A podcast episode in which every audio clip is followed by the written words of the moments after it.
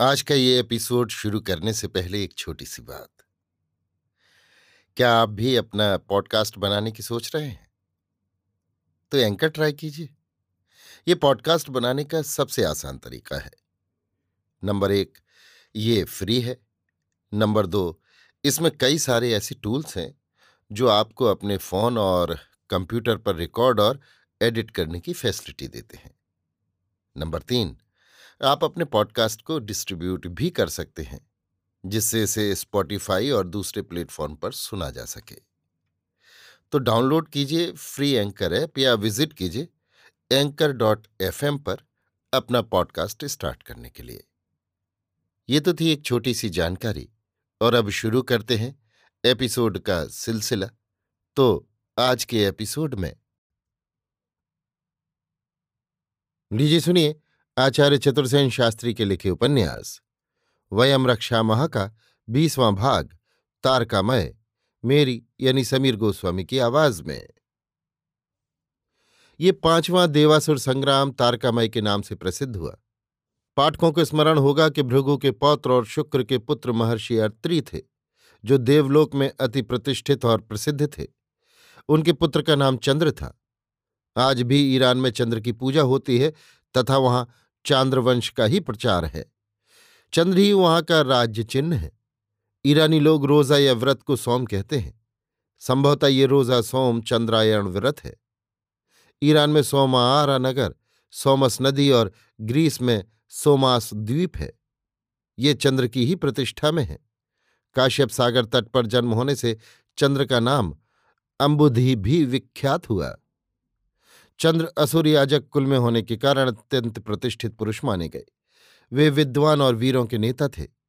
चिकित्सक औषधि और वनस्पतियों के गुण दोषों को भी जानते थे। वे वनस्पतियों के स्वामी कहाते थे। दक्ष ने इन्हें सत्ताईस कन्याएँ दी थीं। वरुण देव को इनसे प्यार था। अग्नि के ये मित्र थे। चंद्र इंद्र के अभिन्न मित्र थे और उसने चंद्र को देवभूमि में वनस्पतियों का स्वामी नियुक्त किया था। इस प्रकार चंद्र इंद्र के ही पास देवभूमि में रहते थे। देवों के याजक अंगिरस पुत्र बृहस्पति थे। उनकी स्त्री का नाम तारा था।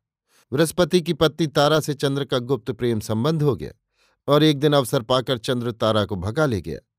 इस बात को लेकर जो झगड़ा प्रारंभ हुआ, उसका आगे चलकर एक विराट रूप बन गया।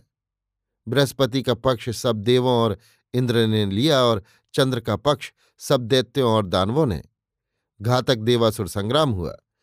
इस युद्ध में देव हारे, परंतु प्रहलाद का पुत्र विरोचन इस युद्ध में काम आया। यही युद्ध पांचवां तारकामय देवासुर संग्राम के नाम से प्रसिद्ध हुआ। अंत में संधि हुई। तारा बृहस्पति को लौटा दी गई। परंतु जब तारा वापस आई तो वो गर्भवती थी। आग्रहपूर्वक पूछने पर तारा ने स्वीकार किया कि गर्भ चंद्रमा का है। चंद्रमा ने तारा को लौटाते समय देवों से ये शर्त करा ली थी कि पुत्र का जन्म होने पर उसका पुत्र उसे लौटा दिया जाए। इस शर्त के कारण तारा के पुत्र प्रसव करते ही वो बालक चंद्रमा को दे दिया गया। इस बालक का नाम बुध हुआ। युवा होने पर सूर्यपुत्र वैवस्वत मनु ने अपनी पुत्री इला से ब्याह दी और तपभूमि का वो प्रदेश, जो आदित्यों के अधिकार में था, इसे दहेज में दे दिया। तब से ये प्रदेश इलावर्त कहाया जिसे प्राचीन पर्शिया के इतिहास में एलम कहा गया है। और जिसके कारण वरुण को पर्शियन इतिहास में इलोही अथवा इलाही के नाम से पुकारा गया। इला के नाम पर मात्र गोत्र के आधार पर ये वंश भी एल के नाम से प्रसिद्ध हुआ। तपोभूमि के अतिरिक्त ये असुर प्रदेश भी, जहाँ के अधिपतियों का याजक चंद्रकुल था इलावर्त ही के नाम से विख्यात हुआ। इस प्रकार वो सारा असुर प्रदेश, जो भारत के उत्तर पश्चिम में था, तथा आधुनिक गिलगिट के समीप तक का भूभाग तथा एशियाई रूस का दक्षिण पश्चिम भाग और ईरान का पूर्वी भाग। समूचा ही इलावर्त देश के अंतर्गत था। अभी आप सुन रहे थे आचार्य चतुर्सेन शास्त्री के लिखे उपन्यास, वयम रक्षा महा का बीसवां भाग, तारकामय, मेरी यानी समीर गोस्वामी की आवाज़ में।